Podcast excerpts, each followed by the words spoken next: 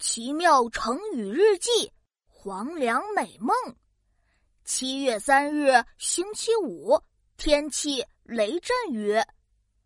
今天我做了一个超级超级棒的梦，在梦里我考试考了全国第一，获得了一张卡车那么大的奖状，还获得了一百盒巧克力。我高兴的跳了起来。琪琪，你可真棒啊！老师摸了摸我的头，下次要继续努力哦。哇，琪琪真厉害！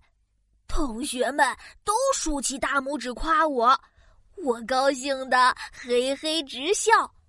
这个时候，妈妈也来了。我的琪琪真棒，妈妈要奖励你。妈妈给我买了一百个牛奶冰淇淋，太棒了！我高兴的叫了起来：“琪琪，琪琪！”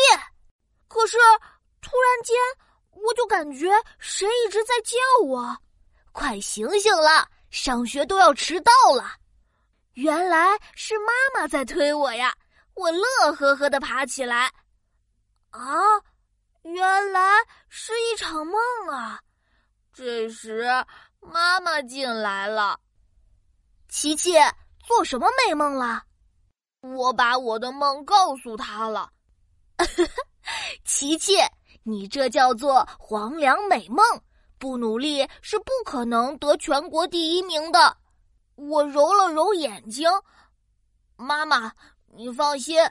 我每天都会好好学习，天天向上的，这样我肯定会进步，先考到班上第一名。这样做就对了，加油，琪琪！